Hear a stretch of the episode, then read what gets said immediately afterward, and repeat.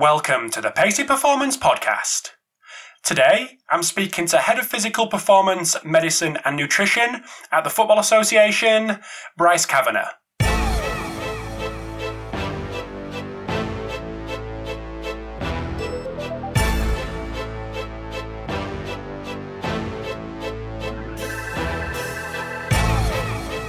Thanks for tuning in to episode 328 of the Pacey Performance Podcast. So I am absolutely delighted to get Bryce Cavanagh on for this episode, and it's going to form the first of three podcasts, three episodes with the guys from the FA. So the first one is with Bryce, and that's here and now. So that's episode 328. And in this episode, we have a little chat around the FA performance team structure. We have a little chat around recruiting, generalists with a specialism which fits into the their structure, and the pick, train, play framework that is going to form the the basis for the end of this episode, but the start of the next two. So the next two coming up uh, with Martin Evans and Ben Rosenblatt. Then we've got uh, Chris Rosimus and Pete Tierney on episode 330. But today's with Bryce Cavanagh It's an absolute fantastic episode with someone who's got an incredible, incredibly interesting background, but also doing some really good work at the FA. So over to Bryce. I hope you enjoy this episode, and I'd love your feedback. This episode of the Pacey Performance podcast is sponsored by Hawkin Dynamics, the world's first wireless force plate testing system. So, the Hawkin Dynamics system is built around what coaches want so they can test in the real world and not just in the lab. So, you're able to capture reliable data on all athletes in a matter of minutes and monitor progress from their cloud based system from anywhere in the world. So, as I've mentioned, the Hawkin Dynamics force plates are wireless, which means they're portable, and they're also trusted by teams at a number of different levels in a number of different sports. So, integrating force plates into your athlete monitoring system uh, could not be easier and more affordable. So, if you want to get to know a little bit more about Hawkin Dynamics or actually see their plates in action, head over to the website, uh, which is hawkindynamics.com, um, which you can, I mean, you can also schedule a demo, and follow them on Twitter at hawkindynamics. This episode of the Pacey Performance Podcast is sponsored by iMeasureU. So, used by leading sports practitioners and biomechanics researchers worldwide to capture and compare multi limb inertial data in the field, IMU Step from iMeasureU is a dual sensor and app lower limb load monitoring tool which helps practitioners optimize return to play for running based sports. So, iMeasureU have just released their new and improved waterproof sensor Blue Trident, which includes ultra high G capabilities to quantify high impact steps such as cutting, landing, and sprinting, longer battery life to collect data all day, real time feedback to aid immediate interventions, and faster workflow so practitioners can review long training sessions within minutes of training completion. iMeasureU, now part of Vicon, works with military, pro, and collegiate coaches and athletes from around the world, including the Australian Institute of Sport, US Department of Defense, and collegiate and pro teams from around the world. If you want to get to know more about iMeasureU, head over to their website, iMeasureU.com, or follow them on Twitter or Instagram at iMeasureU. So without further ado, over to the episode with Bryce Cavanagh. Thanks for tuning into the Pacey Performance Podcast. So this afternoon, I'm delighted to welcome Bryce Cavanagh. So welcome to the podcast, mate. Thanks, Mike. Thanks for having me, Rob. It's been one of the longest stalkings known to man, not not because of you, but because of uh, because of me just pestering and pestering. So thank you very much for giving up your time. I do appreciate it. Really do uh, appreciate it. No, it, mate. Yeah, it has been, but that's my doing. So, uh, yeah, we're, we're, here, we're here now. We got there. We got there. We did, mate. And you've definitely won the beard off, the ginger beard off. I'm, I'm way behind. I'm way behind. But we've got a lockdown ahead of us. So that's that's maybe a bit of a chance for me to, to, to catch up. But it's good to be in the, good to be in the vicinity of another ringer, mate. So yes, good. absolutely. For anyone that doesn't know who you are, just want to give us a brief background on yourself. Well, don't, don't have to be brief. Absolutely not, because it's, it's super interesting. And you've come up a couple of times in podcasts, not that you may be aware, but you have. Um, so, yeah, brief background on you, education wise, and what you're currently doing at the FA. Yeah, I think I've Dave Slim at a beer, if I'm correct. Um, yes, you do. Um, yeah, mate. Uh, sort of start with the tough questions, mate. Who am I? It's it's not one I necessarily like answering, um, mate. Besides, sort of, yeah, dad, husband, and current role. Um, former life was trying to be a, a rugby player. Actually, there's you know, a lot of a lot of people that you have on probably started their life having a crack. Rugby union, mate. Okay. Yeah. Um, and I tried to offset my lack of talent with. I was really interested in training and the coaching side of stuff, so I, I was a thirst for knowledge on that sort of uh, side of things to try and offset that lack of talent. As my uh, aspirations of playing for your country, playing for your state, playing even first grade for your club diminished, and I, I became a little bit more realistic. Um, that knowledge kept growing, and that was probably my hook that I wanted to stay involved in professional sport. And the one way to do that was from more of a coaching and a, a training perspective than an actual playing and that and, and that ability. So uh, my that led me to do you know, sports science, uh, masters later on, but led me to do a whole bunch of other sort of, I suppose, postgraduate and other different courses as well. So coaching ones, fairly eclectic ones around some leadership management stuff. I, I, did a diploma in education, which in fact was probably the best year I've ever done. Just stuff around teaching, and it's probably helped me more than any other year I did at uni. Um, so yeah, did all of that, and then sort of that opened up. Uh, fortunate enough to open up a door into professional sport, and then have jumped around sports and roles since.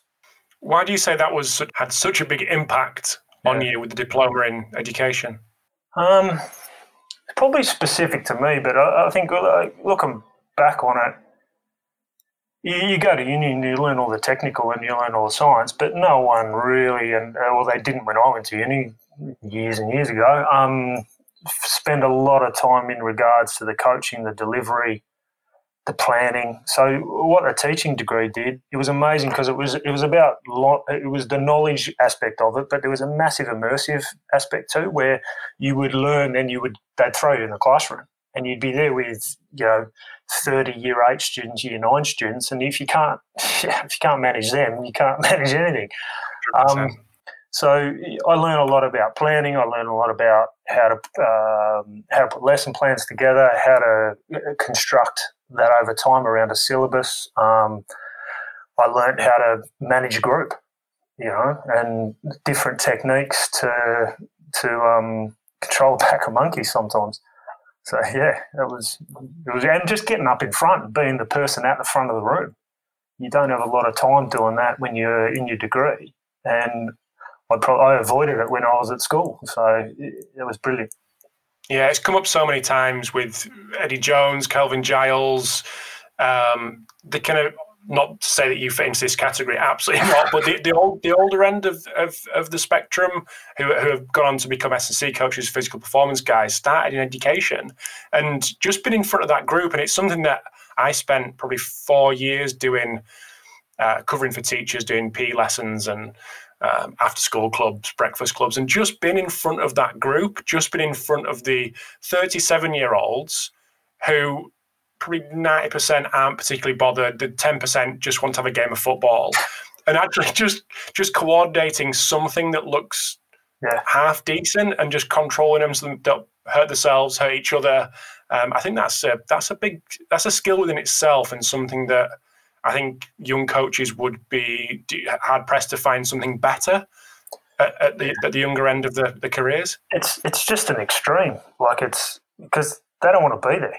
No, three quarters of them. So, uh, how do you engage them? How do you influence them? How do you inspire them to, to be involved? So, yeah, I, I found it massive, and it, it led to a, a, you know, I then took up part time work looking after afternoon sport at school. So you do a day here, you did some casual teaching. I actually ended up teaching for a good six to nine months after that dip ed before I got into professional sport. The goal was already, always pro sport, but I look back on that, and that was a, it was, yeah, it was, it was massive, it was massive.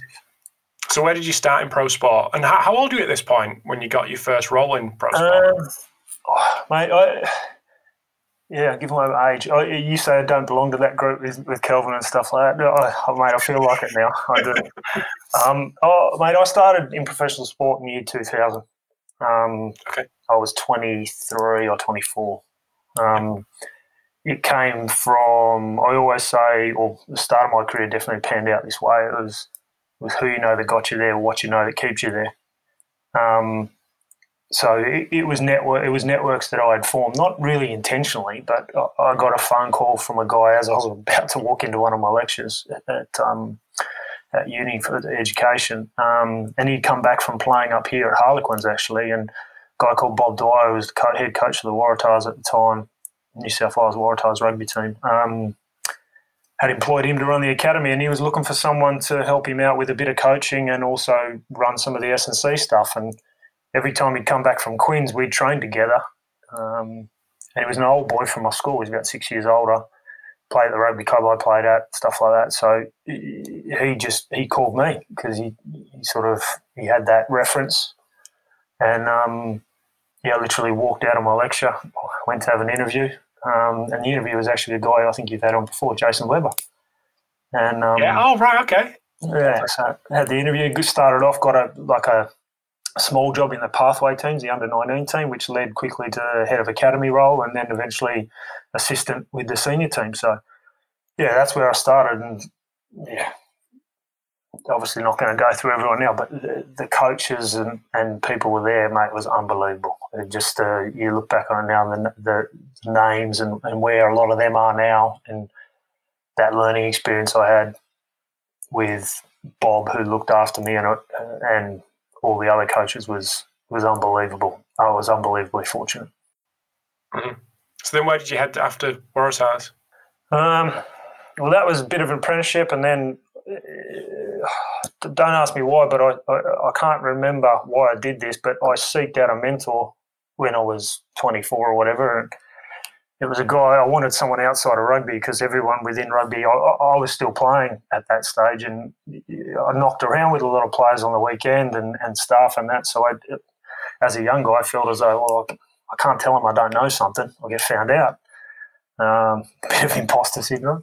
But um, yeah I got a, a, mentor from AFL a guy called Dave Misson and he um, he was asked by someone, did he know anyone that would be up for a physical performance coordinator's role with the West Indies cricket team?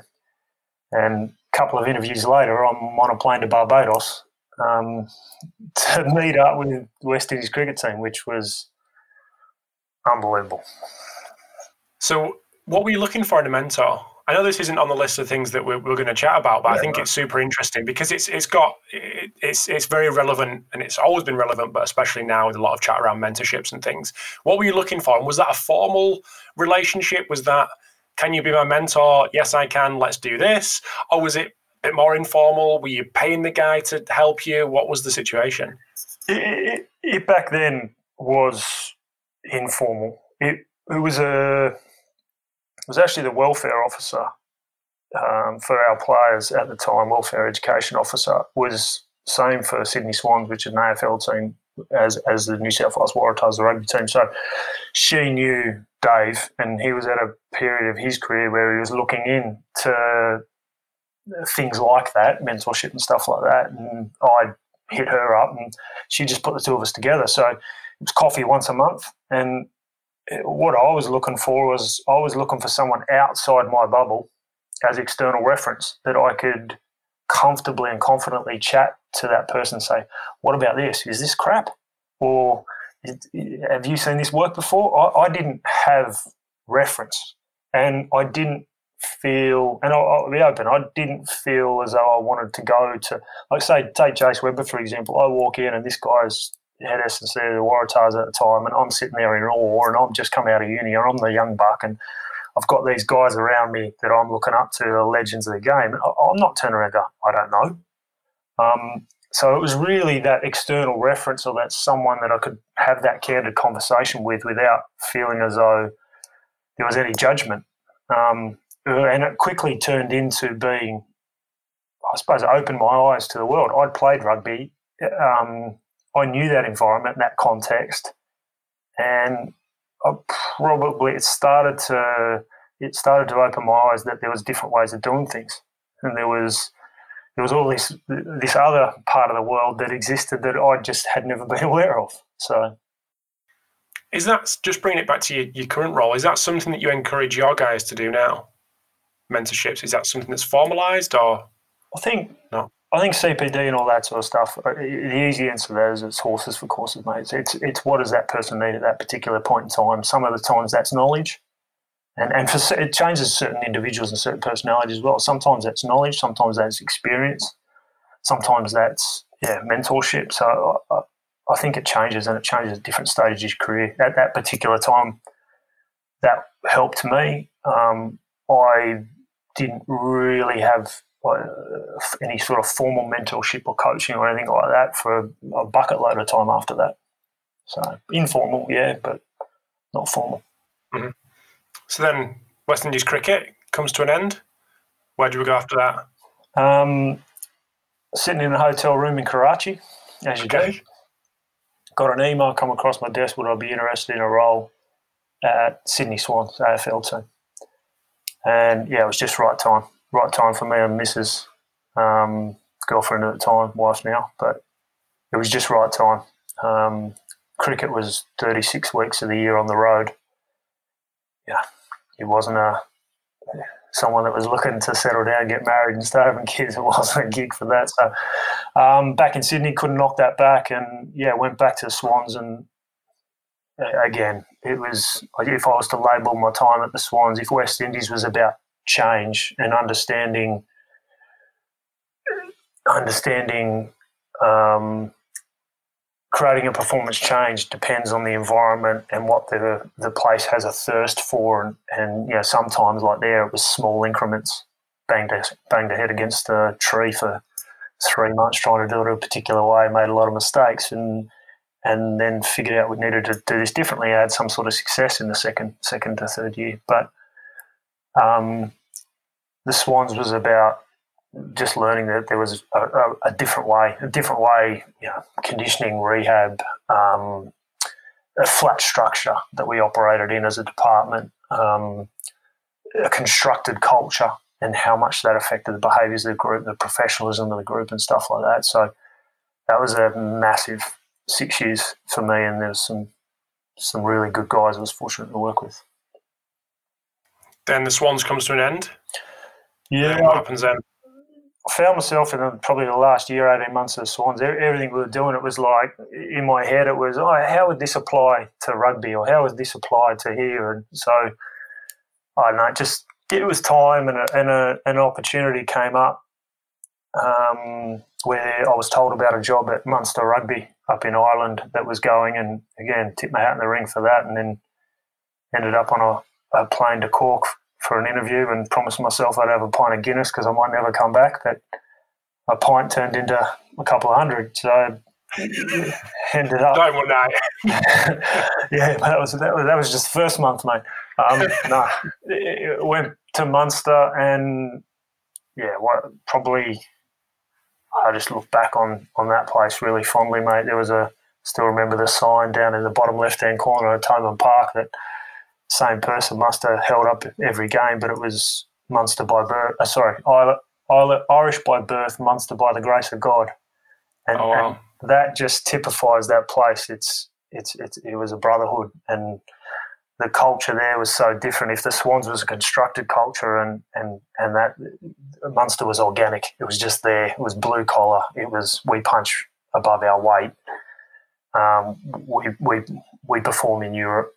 Um, and mm. just that's where a lot of the experiences that I'd had to date sort of came together. Where it's like, hang on, I can I can leverage this culture from a physical perspective, and we can complement each other, and we can work interdisciplinary, not just multidisciplinary. And it, just the, the players there at the time, the, the Paul O'Connells, Ronan O'Gara's, and the, the list goes on. Was just it was it was amazing, mate. It was it was really enjoyable, and I, I always say I left with my head, not my heart, if that makes sense. Yeah. Okay. So, so what was the what was the pull of coming to the the FA when it did when the um, opportunity arose? I went back home after Munster for a while, and every time we went back home, so you know, went to Windies, come back home, went to Ireland, come back home.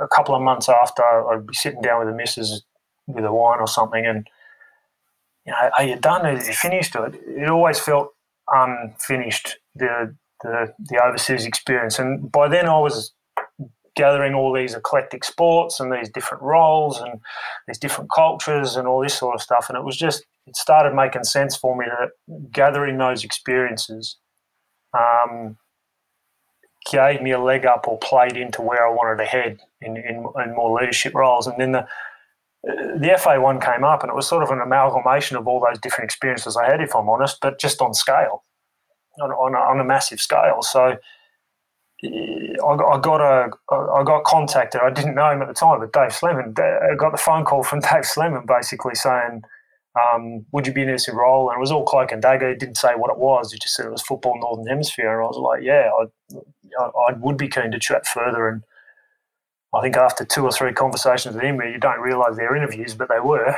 and ended up talking to Dave Reddin. And Dave Reddin was the head of the department at the time. He was the head of um, sort of all performance services. And yeah, I was fortunate enough to get an interview, get flown up here, and got the gig. So um, yeah, it's been it's been amazing, amazing experience. Again, like like others, but this one just as I said, it's just probably an amalgamation of all the other roles, but just on scale. So it was a good mm-hmm. test. So you've gone rugby union, cricket, AFL, rugby union, football. Do you think? I mean, this is something that I chat to chat to David about, and this is why your name came up. Do you think it is that? And you've maybe also already answered the question. Do you think it is that breadth of experience, different cultures, dealing with different sports that played into your hands when it came to David looking for someone to fill that role and the FA looking for someone to fill that role? Yeah, I'm conscious that the FA at that particular time were looking for a particular person, and they were looking uh, for diverse backgrounds. So the FA five years earlier, the FA in five years' time might not be looking for that. So yeah, there is an element of right place, right time. I'm conscious of that. I, I think, I think what I think Dave might have spoke about this too because we had plenty of conversations over the last four years around generalist specialists and, and, and different things like that. I definitely classify myself now as a generalist. I, uh, there's people around me that have got far better specialisms um, than I do. And, and that's a bit of a tear, and it's taken me a couple of years to let go and be comfortable with that. Um, but but I look at leadership. I think I'm not saying it's the only way, but um, I don't know. I, I, I use an analogy. I'll give you an analogy that I that I use. I, am by no way. I don't play golf, so if I offend some people out there are golf enthusiasts, I apologise in advance. But uh, the way I look at it is, as I've gone through my career and I've had different experiences in different sports, different cultures or environments, and, and different roles. That what that's allowed me to do is is gather a, a bag of clubs. So different clubs. Um, but then what? Every time you come up against an experience, it will come uh, with a decision and an experience that you're faced with, or, or a situation, or a perspective, or whatever that um, you you play. You know, you might play the seven iron, but through a career, played that seven iron 500, 600 different ways. I just haven't played it the one way at the one club or in the one environment. I played it in in diverse. So every time I come up against that in the future, or every time a leader comes up against that in the future, it might be a different lie or it might be a different course, but you've got all that experience that you draw on to inform that shot, and you're a better chance of success. So, to me, leadership and the roles, you know, this particular role, which is very much leadership with a performance slant, um, is is informed by all those eclectic experiences and situations. You know, you've seen something similar before, or you can draw on that experience of what not to do, as well as what maybe has worked, to, to inform that decision, or to help someone through a decision, or support someone in your team to to get to a solution, or to avoid a pothole, for example. So that's the sort of, I suppose, that's how I explain it in my head. But first and foremost, you've had to be as you've moved to those different sports, I've definitely you've had to be open to being influenced by that place, those people. Um, I don't think if I had been rigid in what I believed completely and tried, I would have been reliant on me fitting their environment all the time. And I, I, I, I can't see how it would work. So I think you've got to be open to being influenced by them. But the way I look at it is, is that that's an addition to you, or you get something, or you grow from that, and that that adds to you as you go through. Obviously, the goal is to influence them as well and shift their path positively, or those individuals, and and, and you get satisfaction from that. But yeah, I think it, it's a gathering of experiences, or uh, that allows, or I feel as though allows me to go into a leadership better position, better equipped. Does that make mm-hmm. sense? Yeah, absolutely, hundred percent. So is that, is that has that philosophy then translated into how you've recruited over the last few years have, of been at the FA? Yeah, yeah, hundred percent. Like I, I, mentioned, Dave Reddin there before, and I said one of the one of the biggest gifts he gave me was when I walked through the door. Um, we had headcount, but we didn't have people in them. I, I, walked through the door and I had two Ben. I had Ben Young, Ben Rosenblatt were already there, so it was the three of us. Um, and that was around just physical performance and nutrition side of things. Um, and we had another eight people to recruit. Um, but the challenge we had, which is probably similar to the current climate with the pandemic this year, um, that maybe some other people will find themselves in. We had a human resource constraint. Other people will find that there's either headcount or financial constraints. But if you think about it, we had 16 teams to look after eight women's, eight men's, 15s to seniors. There's 16 teams there. If we applied the same logic that a lot of professional sporting teams have, have evolved to with the specialisms, and we couldn't do that with 12 staff.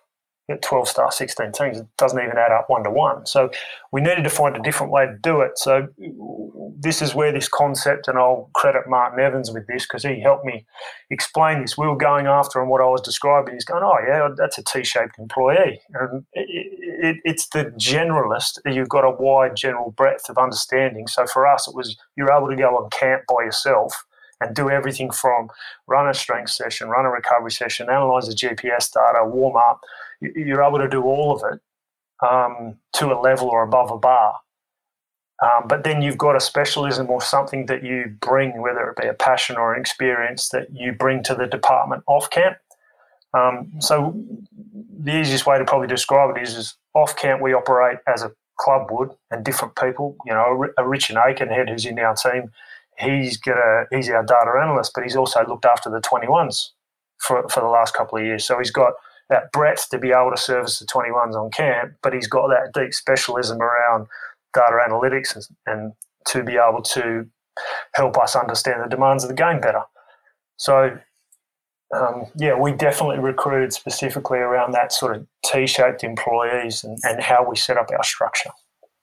So, did you identify the specialisms that you wanted beforehand, or did you go out and see what was out there to see if you could fit the person to the yeah, really good, really good question. Um, it's not a straightforward answer to it. It's not blunt. wasn't black or white.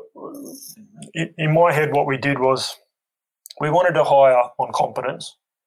So people had to be a certain level of competence, as you do, and that's normal recruitment, isn't it? But what we spent a lot of time on, and, and what Dave Reddin spent a lot of time on, and I learned this through through the process that I went through, is a lot of time on the character of the individual as well, and understanding that. So we went after competence and character. And for the first couple of posts, it was easy because that was the priority. You didn't, you weren't constrained by your specialisms yet because you could go, look, we want those three people and, and they bring that. It was as you got closer and closer towards the end of those eight recruitments that you needed, oh, no, hang on, we don't need that. We need that, you know.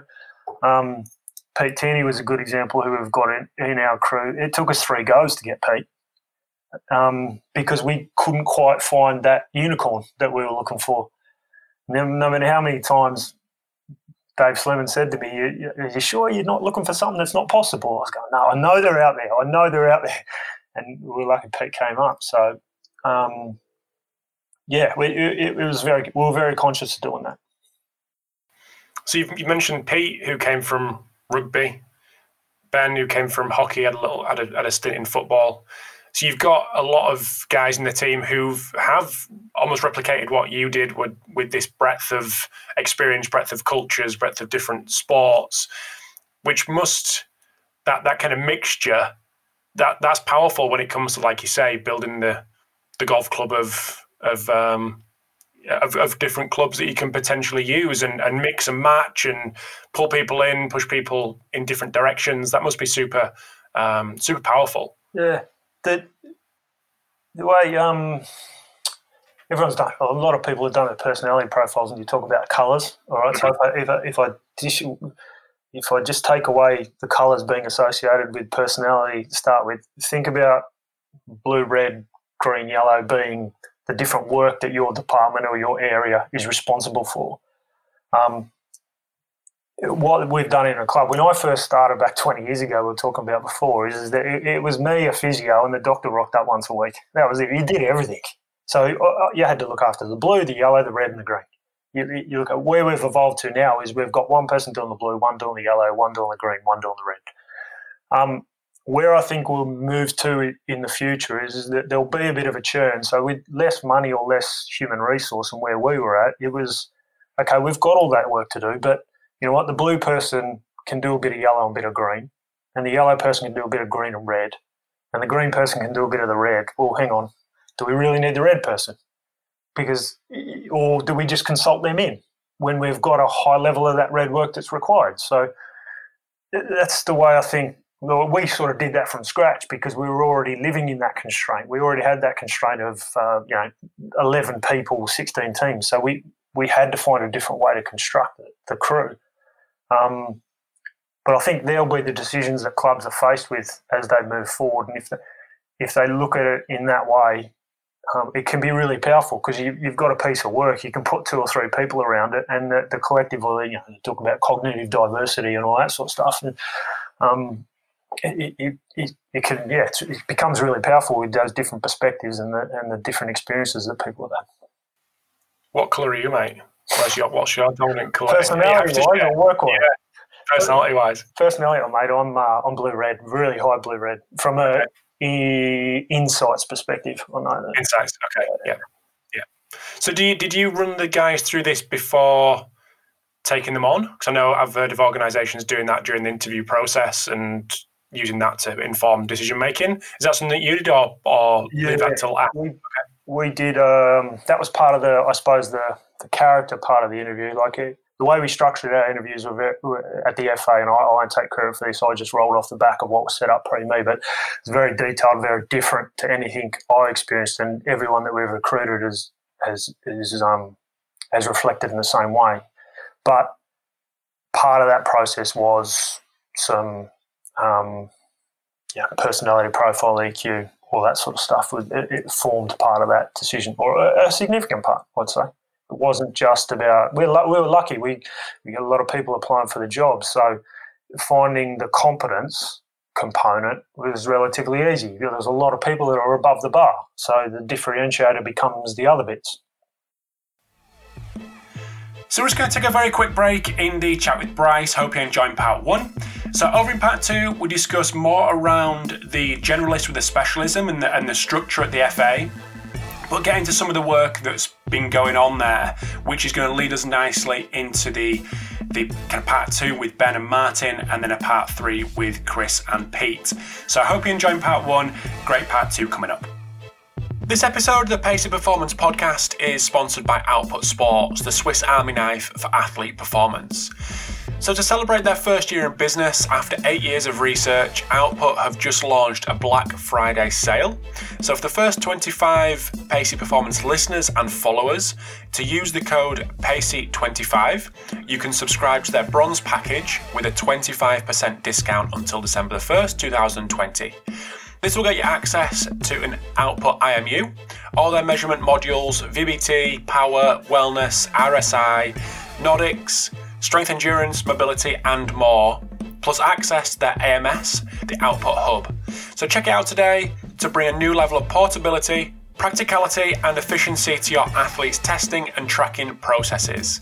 So you can learn more about Output on outputsports.com or follow them on social media. This episode of the Pacey Performance Podcast is sponsored by athletemonitoring.com the world's most comprehensive, versatile, and cost effective athlete health and performance management platform for elite sports. So, athletemonitoring.com is trusted by top development programs, universities, professional teams, Olympic programs, national sports organizations, and research institutes worldwide.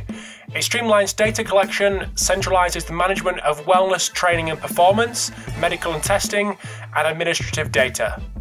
It also simplifies interpretation with best practice analytics and evidence based methods to optimize performance and reduce injury risk.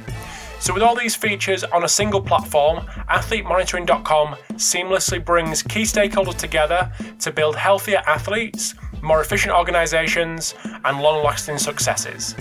To see what athletemonitoring.com can do for you, visit athletemonitoring.com and schedule a free demo, or follow them on Twitter at athletemonitor. This episode is also sponsored by OmegaWave, which is the only non invasive at rest technology on the market that analyzes readiness to train via both brain and cardiac analysis.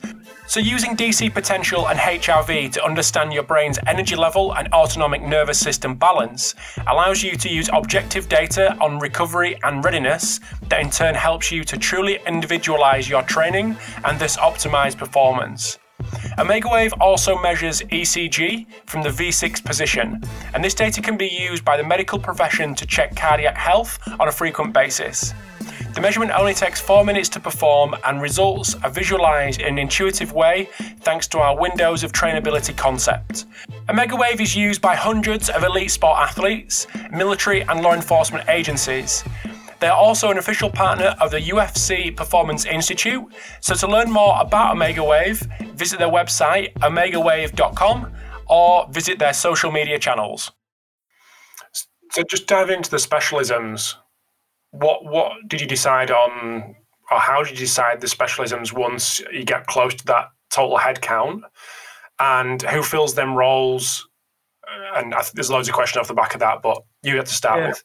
Um, we, we were never going to we were never going to fill every, everything, and that's one of the ways we've worked moving forward to sort of look at okay, if we've got a certain amount of headcount, how do we expand the team, or how do we get more? So we've we've used consultants to come in to play a role um, within a project, for example. So you some guys, uh, Luke Gupta, uh, Jonathan Leeder for the EIS coming in around uh, what we call other 22 hours or the, the time off the pitch around sleep, nutrition, and recovery and, and we, we use them in that space. Um, we've worked with Stat Sports, and we've got actually an employee from Stat Sports that's embedded within our department, a guy called Manny, who's brilliant, and, and he's basically one of us. um, he's not treated any differently. He's an FA, virtually an FA employee. Um, we've got two embedded PhD students, one from Salford, one from John Moores, and and their experience that we've been able to set up is is that they help delivery to a team um, but they also do that more longer term sort of questions. That's Emily Kane, Matt Cuthbert. So you can see already I've talked about three, four, five people. So you can expand the team in different ways um, and bring in those specialisms that you don't quite have. Um, but yeah, w- within the crew, I, I, mentioned Rich Akenhead. He's the most obvious one. Um, you know, Ben and Martin, uh, Ben Rosenblatt Martin Evans, who uh, have got a background. Martin came from uh, British uh, British cycling, and Ben you mentioned from hockey and intensive rehab unit um, with the BOA. So they bring a, something that lends themselves towards, say, profiling and, and training solutions and diagnostics and stuff like that. Whereas you've got, say, Ruth Waghorn, whose background is in track and field. So she brings a real coaching expertise to the group as well as that specialism. Um, so it's many and varied. Um, how we decided, I suppose, you know, there, there was some big rocks there that we wanted. Um, a lot of it came down to the person and the character. As I said, I can't emphasize that enough. It's, you know, learned that through my career. The, you know, everyone talks about New Zealand and the All Blacks and the no dickhead policy. Well, they actually got that off the Swans, you know. So the, when I was at the Swans, you learn that very quickly. If you, if you, if you get the right people in the building, things tend to work. Um, so that, that was a big part of it. So we, we know there's some gaps there, but we've filled those gaps in different ways. How difficult has it been from you, for you personally getting these specialists in and you taking a little bit of a step back and becoming the manager, leader, and like you say, not been. The, I'm not the specialist anymore. I'm definitely a generalist because there's these guys who are better than me at A, B, and C. How difficult's that been for you, or has that just been a, a gradual tra- transition over time? I spoke to a, a, lot of people in different positions. You know, uh, hops within the, the, the EIS system. I, I, did a course with them over the last, with a group of them over the last period of time, and it's, it's. I think I'm not alone in regards to that being a challenge, and it's a. I suppose the, the easiest way to describe it is it's a tear. You know, it's a tear between the, the role that you should be doing and moving into versus the role that you used to do. Um, slight tangent, but uh, working in a cafe, earphones on, enjoy that. A couple of good cups of coffee and a bit of time on my own, brilliant. Hence being blue. Um, but there was I don't know why I did this because very unlike me, but there was a guy sitting next to me and he was doing the same and he had a big book, big thick one that had coaching written down the side of it, and I I, I, couldn't help myself but ask what it was because it wasn't. It didn't turn out being coaching as in technical coaching. It was more like you know um, business coaching and, and, career coaching. But I asked him what it was for. He actually was from middle management in McDonald's, and what he was saying was the uh, they're an organisation that promotes a lot from within. You can imagine like people come up through the chain. So what he was saying was is that they'd realised that there was a problem with everyone that got promoted ended up doing the job that they used to do or the one below them because that's what they were good at. And, you know, I've reflected on that in my career. Someone deems that you're good at getting blokes to run around the oval and do push ups, and they go, oh, yeah, there you go, you can manage the department now. Um, so, what they were doing was they were spending time in that middle management teaching them how to coach and to to lead people rather than do.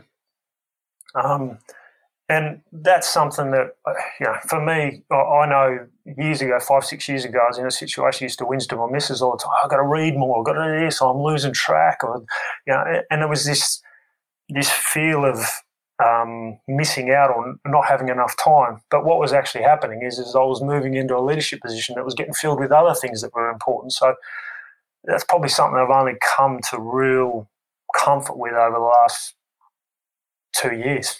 Um, and it's still a constant work on. You find yourself, and I'm, I'm, sure if you speak to the guys in my team, they'll they'll reflect on the times that I come too deep and I, I get involved too much. So it's, it's not something I've I've solved. Mm-hmm. So with the with the more senior level teams, is it this something where you've stepped back and other people have pushed forward, or have you still kept a stream of being the face? Um, no, I, I, I think one of I suppose it's a value thing a little bit, but it's that reflected glory. If, if someone's done the work, it's their work, it's not mine. And probably learned that early on in my career where there was the, I can remember, and I'm not going to mention their name, but you learn what not to do as well as what to do through your career. Like, so I remember a particular time where I had a boss who you wouldn't, you'd give ideas to him and you wouldn't figure out it was a good idea unless he presented it two weeks later or he didn't present it. You know what I mean? And, and then when he did, you go, oh, that must have been a good idea. Um, so I hope, uh, you know, I, I try and avo- avoid that. If someone's done it, you present it. So you've done the work, you deserve the credit. So uh, I think that's the that's the goal, of that's the job of a leader, isn't it? Putting the pieces of the puzzle together. You, you're not always the one doing it, but what you do have, going back to that concept that Dave Slimon talks about the comb and stuff like that. When you've got you've got a, enough of a breadth and an understanding of the different areas. One to ask questions, and good questions. Um, two to have a bit of an idea what's going on. But three, I suppose, is that understand how those bits fit, um, and understand when you need to ask a certain area to to step forward, whereas others row in behind, or or you've got that information over there that maybe that person doesn't see. Um, so you can say, here's a watch out, or here's someone you should collaborate with, or this is someone you should understand what they're doing, so your work can complement. So it's it's that it's that putting the pieces of the puzzle together, and, and that's the role. Mm-hmm. You mentioned career coaching and, and personal development or personal coaching. Is that something that you've ever dived into? Because I know it's it's right for other industries in in business like that seems to be a normal thing for uh, like senior management positions. Is that something that you've dived into at all? Yeah, I have, mate. I have. Um, more formally, like as I said before, mentors and stuff like that have always been informal, but more formally over the last couple of years up here. And yeah, what have you wanted to get out? What's been the what's been the main aim? Um, different things, I suppose. Like part of it's it's the it's having it's having someone there to as, as, as they do it. If they do their job really well, and I've been fortunate to have someone who who, who has with me. Is they help me through it, so that you, you talk to them, they ask really good questions, and it helps you self reflect. Um, but I think one, like one of the things, uh, if I'm being completely honest, was is early on just making sense of work life balance you know, and, and that was a hard thing for me. When you move a country, and I'm sure plenty of other people have done it, we move jobs, it's probably, it's the same, is, is that uh, you're, you're a busy person for the first period of time. And, you know, what I've come to realise over the period with the coach that I had is that there's no such thing as work-life balance. It's ebbs and flows. And there's going to be times you get pulled into work and you just need to make sure that you, you that's not forever because it's it's energy something sapping puts you in a hole and puts strain in relationships. So you need to be able to have that ebb and flow, and you need to be able to be present when you're at home, and you need to be present when you're at work. And I suppose the, the best thing I'm probably going off on a tangent now, mate, but the best the best thing to help me make sense of this was the concept of time. Like if I was to give advice to anyone, um, you know that that's starting out their career and stuff like that is is that don't underestimate the time you have and use it effectively because that's the one thing that goes that you're never going to get back. If you progress through this and you progress up positions and stuff like that, time goes. But time's not just quantity. So a guy called Chris Grant who works Sport England, he's on the board of Sport England, that told me time has two functions, kairos and chronos right? So it's a of Greek mythology here, and I went and had a look at it. I quite enjoyed it. But chronos is time on your watch; it's quantity. Kairos is quality. So when you're getting into a position where you've got less and less time, have a think about it. it, it chronos, or just quantity of time, doesn't necessarily equal quantity, and vice versa. So you could have five minutes with someone, but if you make sure that's a quality five minutes, that could be as good as 45 minutes of crap. So um, yeah, I'm sort of half forgetting where we were before, but it, it, they're two things. And as a leader, I think that's a really important thing for me. That corridor chat for five minutes can be really effective if you want it to be, or it can just be five minutes in the corridor transitioning from one meeting to the next. Yeah, that's an interesting one. We, we, I've not really talked about kind of career coaching and things like that with, with people, but I think it's um, it's something that's slowly creeping in, probably with the mentorship stuff, the formalized mentorship. Um, type services that are, that are popping up everywhere. So yeah. it's a really it's someone, someone like you to reflect on. Yeah, I think like a lot of the ones I see and the, the bits and pieces and is the technical mentorship. Where and I know oh, I don't know I haven't looked into them enough or whatever, but for me for for where I was and stuff like that, it was it was someone that was outside the technical. I, I wanted the the more the leadership type sort of space and, and those sort of skills because as I think I said before, is, is that we go through in our education, most of us, our education is rather technically orientated.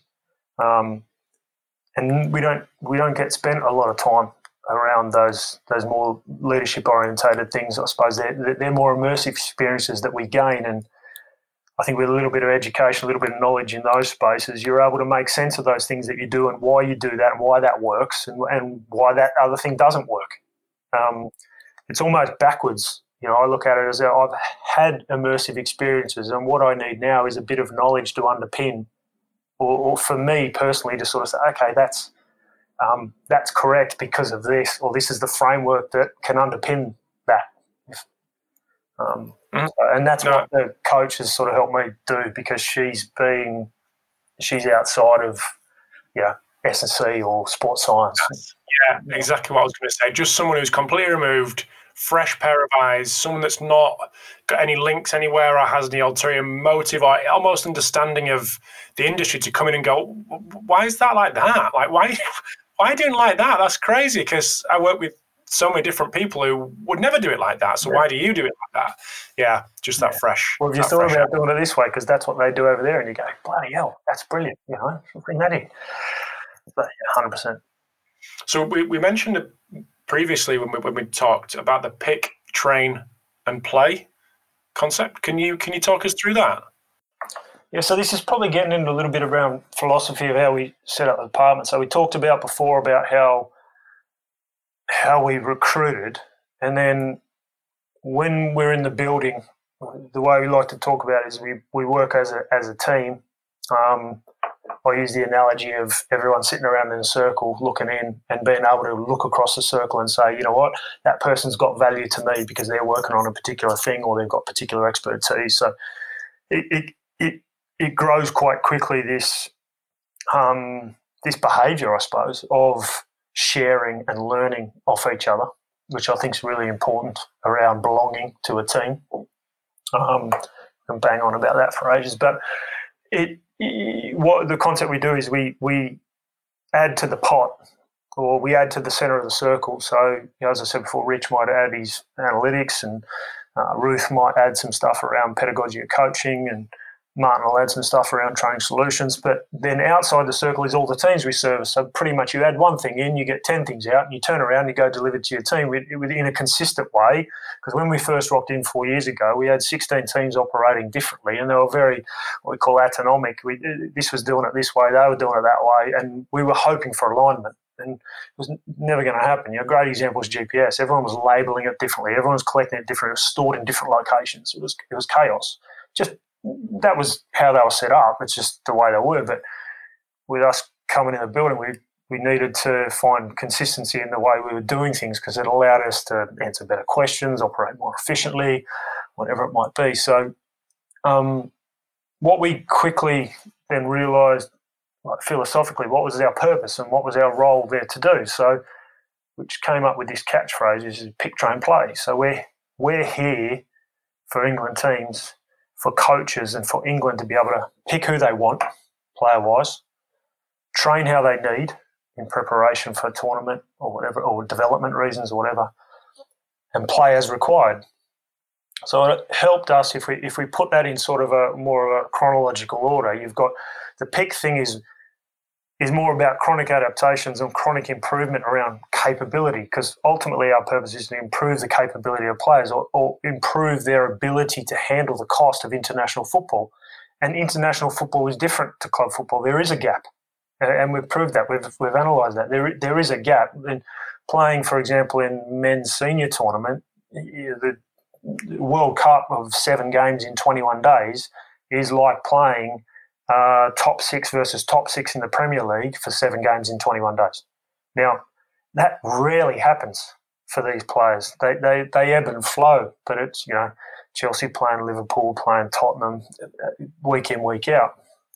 Um, so there, there, there's, a, there's a gap. Now, for us, it's how do we work with the clubs, of course, because that's, a, that's the way we don't own the players. Um, to improve the ability for that our guys aren't going to get injured.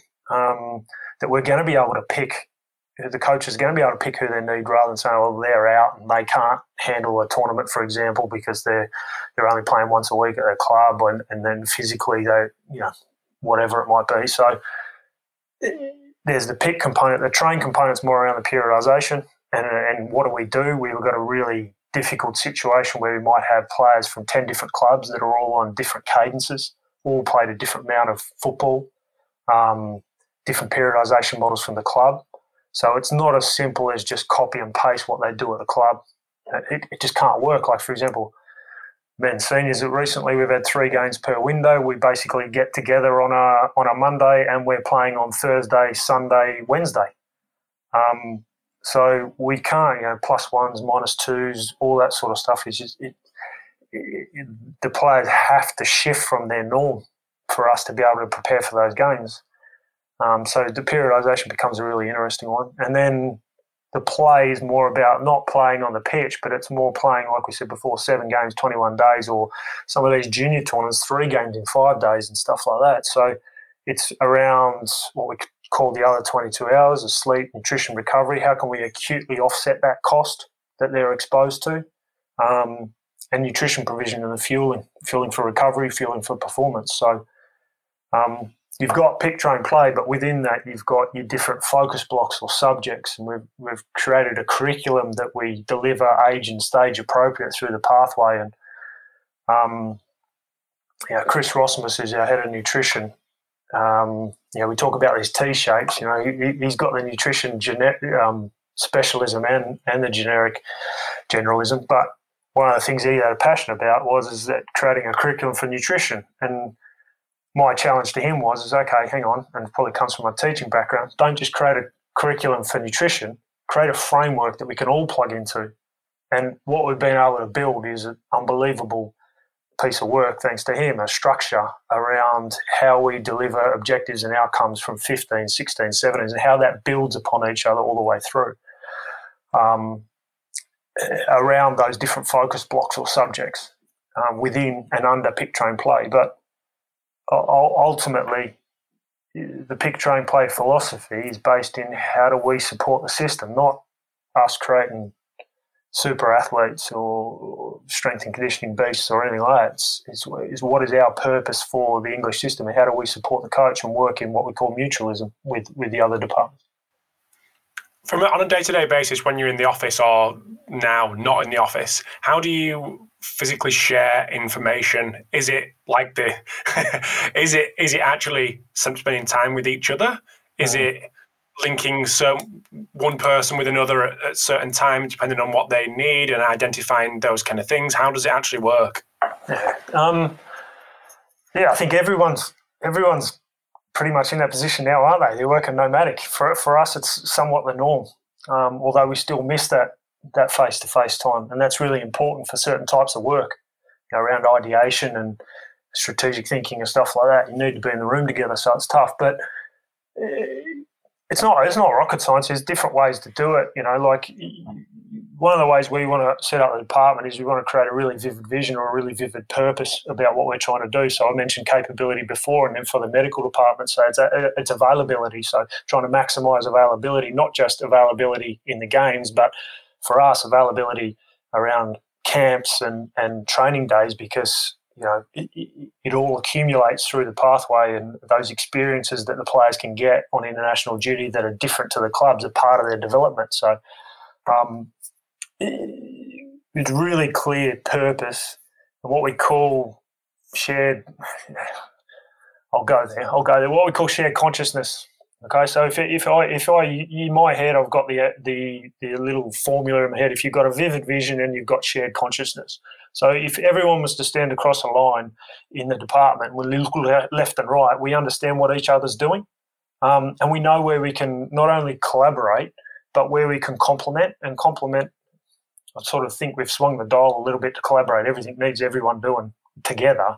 I think there's another way of doing things too. Just make sure you share information and your work streams. They might be separate, but they complement each other. So if, if we can look along that line and make sure we're not treading on each other's toes and that, that we're working together we understand what everyone's doing um, and we're aligned in that vivid vision or that vivid purpose, um, decisions become easy and, and everyone becomes empowered to, to, you know, does that piece of work or is what I'm going to do aligned to the vision? Yes, Great. No, don't do it. Hang on, is that piece of work going to tread on someone else's toes, or is there someone else I need to be talking to? Yes, talk. No, I can crack on. Um, so it helps people be more autonomous, um, own things, and and be and the work that they do clearly value add, which then brings employee satisfaction in, in regards to their role because they feel as though it's it's got some value and it's I've got some ownership and autonomy over what I do. So I think the structures are important to create that. And I know I'm going a long way to answer your question, but then the processes that you put in place around sharing. So for us, project work needs to um, carry out a two page plan, maximum of two pages. So if we've got 10, 15 things that we're doing in the department, there's, there's only a maximum of 30 pages there that you need to read. You, you can understand everything that's going on. Um, there's ways we try and facilitate sharing around that. There's ways we put the groups together and, and people from you know men's and women's working together or medical and, and physical performance working together. So we get those different perspectives and those different um, uh, different lenses to look through things. Um, and then, yeah, you just got to set up your structures around around your meetings. And, and we tend to work a Monday to Wednesday in the office and Thursday, Friday from home. So those Monday to Wednesdays are quite dense. There's a lot of chat. You end up going out to dinner together. You talk you talk about work over dinner, don't you? Like there's it's condensed period of time together um, and although we don't get Friday afternoon drinks all the time, you might you know have a two day off site and you, you work the two days, but that night you go out to a pub for dinner or something like that. So you create those environments to for that sense of belonging and a sense of team. Um, but within all that, you're you're constantly sharing. It's just Super. different. Yeah, no, really, really interesting. I mean, um, coming up to the hour, what have you got on this afternoon? Is it Matt? Year, year two maths, year seven Mate, I had prefixes and suffixes. Suff, so I can't oh, wow. say it this morning with with with my six year old in year two, mate. So homeschooling. Oh, mate, Boris has done me in. Boris has done me in, mate. But one thing I need to mention before before I do let you go, we've got a couple of podcasts with some of the guys that you've mentioned, with uh, Ben, Martin, Chris, and Pete. So yeah. got them coming up, which would be which would be super super interesting, and dive into the into the specialisms that you've mentioned. So that's uh, again really appreciate you lining that up. That'll be that'll be coming the next couple of weeks.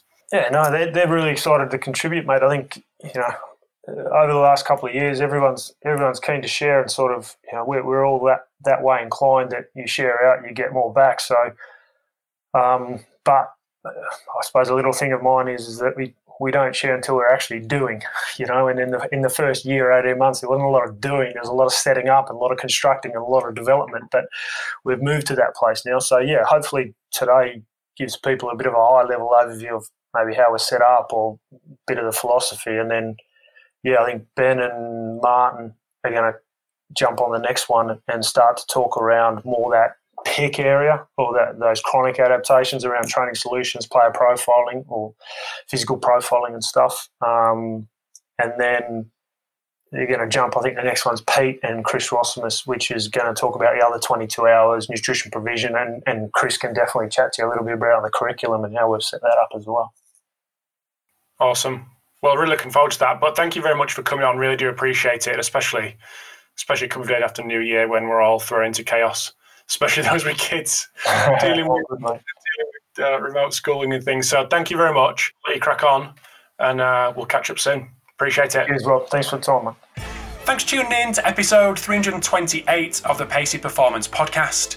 Thank you to Bryce for giving up his time. We're just going to lockdown at this point. There was kids maths lessons and English lessons to do, so I really appreciate him giving up his time in a very busy, very busy parent and work schedule. So, also big thanks to Hawkin Dynamics, iMeasureU, Athlete Monitoring, OmegaWave, and Output Sports for sponsoring this episode today. The podcast could not run in its current form without these guys, so I really do appreciate their support. As I mentioned in the intro and uh, in the middle of this episode, we have uh, in 329, we have Ben Rosenblatt and Martin Evans coming on to discuss more of the inner workings of the performance team at the FA. And then 330 with Chris Rosimus and Pete Tierney also doing the same. So, a really interesting three episodes coming up. So, I hope you enjoy the chat with Bryce, and I will chat to you next week with Ben and Martin.